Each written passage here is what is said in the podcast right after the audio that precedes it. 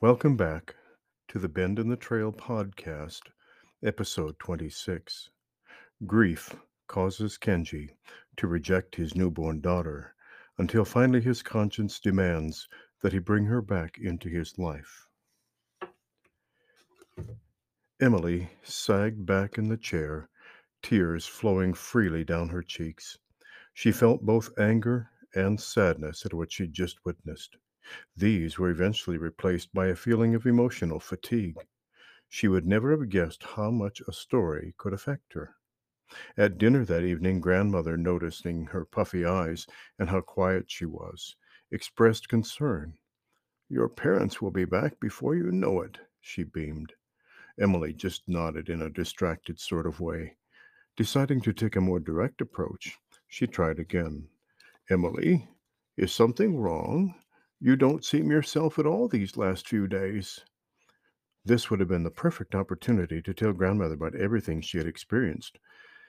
But Emily couldn't bring herself to explain what she was experiencing. I'm fine, she demurred. Maybe just a little tired. She didn't sleep very well that night, thinking about that poor little motherless girl and a very sad Kenji. It seemed like so much sadness for one person to have to endure in such a short time. In the morning after breakfast, Emily sat in the garden, pondering whether she wanted to continue the story. A light rain began falling after lunch, driving her indoors, and with nothing else to do, she decided that in spite of her sadness, she had to see where the story would go. She sat in the chair, dressed in the kimono, fan in hand, and began noticing something strange. The fan was showing signs of age. It appeared somewhat duller than before, and the letters on the case seemed to have lost some of the gold lettering. Oh no, grandmother's going to be mad. Emily couldn't think of any reason the fan should begin to look shabby. She'd been very careful in handling it. In spite of her concern, there was no way she was going to stop now. Finally, she carefully opened it to see what would happen next. Chapter 16 Nico's Return. Kenji was completely despondent, and for weeks he could not even look at his daughter. The servants found someone from the village to nurse the baby and look after her. They could only hope that in time Kenji would recover and would want to see his daughter. He threw himself into his work like never before, getting up before daylight and going to bed late at night, sleeping only fitfully. This went on for months, resulting in a haunted, exhausted shell of a man who wanted nothing but to be left alone. Eventually, after almost a year, thoughts of the sweet, innocent little girl invaded his thoughts, and his conscience wouldn't let this child be abandoned by him, in spite of his grief. Where is she? he asked the aging Anzu, who now had served he and his family for many years. A mother in the village has been caring for the child. Bring her to me, Kenji ordered. When Anzu handed Nico to him, the child burst into tears. She's bonded with the village woman. To you, she, to her, you are a stranger. Kenji's heart broke at this, and he vowed to himself never to abandon his daughter again. Days turned into weeks, and weeks into months, with the child in some distress over the loss of the only caregiver she'd known. Anzu and the other servants doted on the little Nico, and she slowly adapted to her new surroundings, but it took months of Kenji's constant presence before she began to acknowledge him, and eventually to refer her to him as father. Although the next few years saw Kenji's hair begin to show signs of gray at the temples, and the beginning of wrinkles, he still retained a cat like grace in his movements. As soon as Nico was ready, he began to teach her the art of self defense, which he had never abandoned, in spite of giving up the shinobi life. Father and daughter would practice winter and summer, hours at a time. Kenji saw her skills advance year by year until he was confident she would be capable of much of her own safety. He also watched as she blossomed into a beautiful young woman, gracious, polite, and elegant. Under Kenji's watchful eye, as well as her tutor's, she had become quite accomplished in writing and literature, as well as painting. Kenji was rightfully proud of his only child. At the end of a busy summer day, Kenji arrived home from his work to find Nico waiting for him. Ota-san, I'm ready to make tea for you to ease your spirit. She took Kenji by the hand and led him along a path lined with evergreens and stepping stones with moss growing soft underfoot between them. They arrived at a small room with a low opening. Inside, the floor was covered in tatami mats. One of Nico's calligraphy works hung on the wall, as well as one of her paintings. The implements for the tea ceremony had already been laid out, and she began following the very precise steps required. As Nico prepared the tea, Kenji watched his daughter intently, a slight smile at the corners of his mouth, and the cares of the day began to fade in the silence of the moment. When the appropriate time came for conversation, Kenji quietly cleared his throat and began. Daughter, although I'm not quite ready to leave this world, I am beginning to show signs of wear. This was said with a slight smile, which quickly faded, his face becoming serious. I believe it's time for me to begin the search for your husband. Nico lowered her head in a slight bow, her face blushing slightly. Ota-san, if I may be so bold, I would offer the name of someone. You mean I should not pay the matchmaker to select the appropriate young suitor?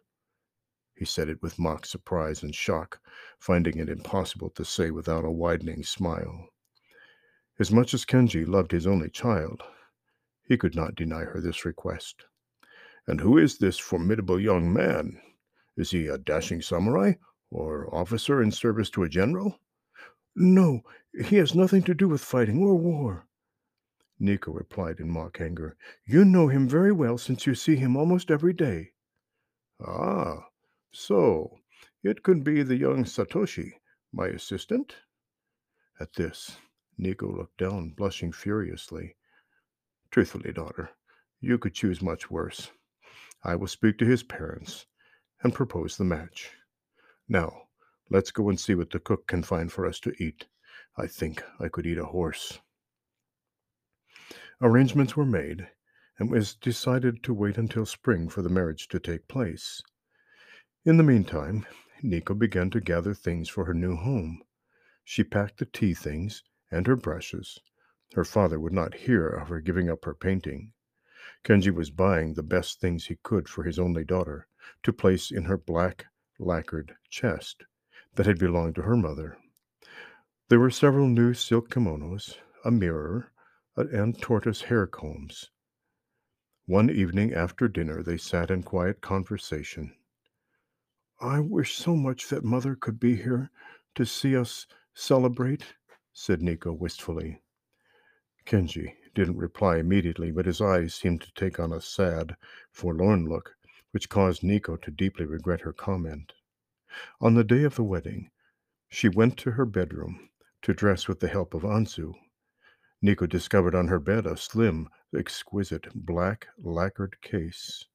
On it were gold letters spelling her name. Picking it up, she guessed immediately that it had come from her father. From the time of her engagement until now, he had showered her with one extravagant thing after another. From the case, she removed a beautiful fan with a frame coated with more black lacquer. The fan itself was ivory colored silk that almost glowed in the morning light. After dressing, she went looking for her father to thank him for all he had done for her. She found him in the corridor near the entrance to their home. He turned and smiled, his eyes, taking in the sight of her, transported in his mind to a time when he had first seen her mother at the house of his friend.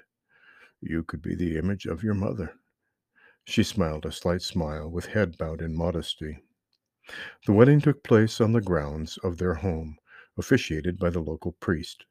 Afterward, there was a tremendous feast to celebrate the newlyweds until late into the night. Kenji had persuaded the couple to live with him in his home, which he had said was more than enough room for all of them. Besides, he couldn't bear the thought of being separated again from his only child.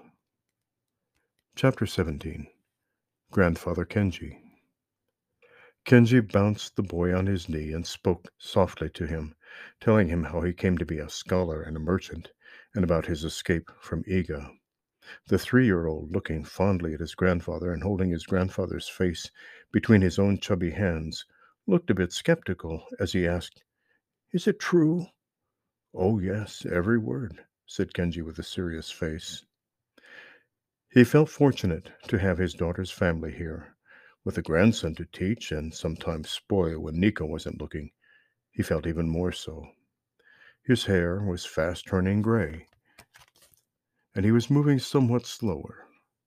He and his daughter still sparred every now and then, and he knew she was taking it easy on him. At first, he slightly resented the inevitable process of aging, but in time accepted it without complaint. He began to involve his son in law more in the business, leaving most of the daily tasks to him. He'd been a good husband and father, which made Kenji happy at his daughter's choice. He set the boy back on his feet and urged him to go find his mother. The child found his mother working on a small painting. She gazed at a cherry tree, which was blossoming in the courtyard, using it as the model for her work.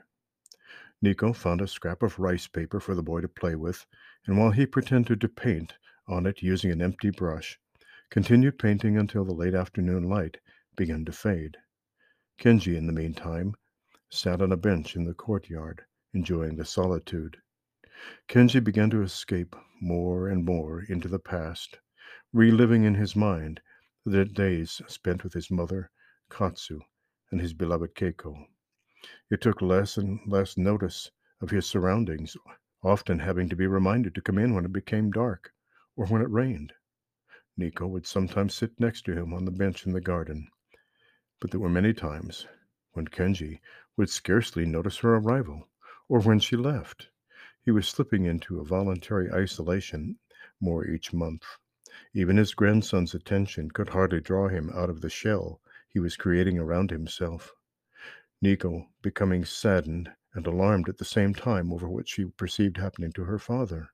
She expressed this concern several times to her husband, who advised her to do her best to care for his body, making sure he ate his meals. But beyond that, there wasn't much to be done for his mind. Nico did her best to see that Kenji was not bothered with decision making or any other matter that could bring stress to his mind.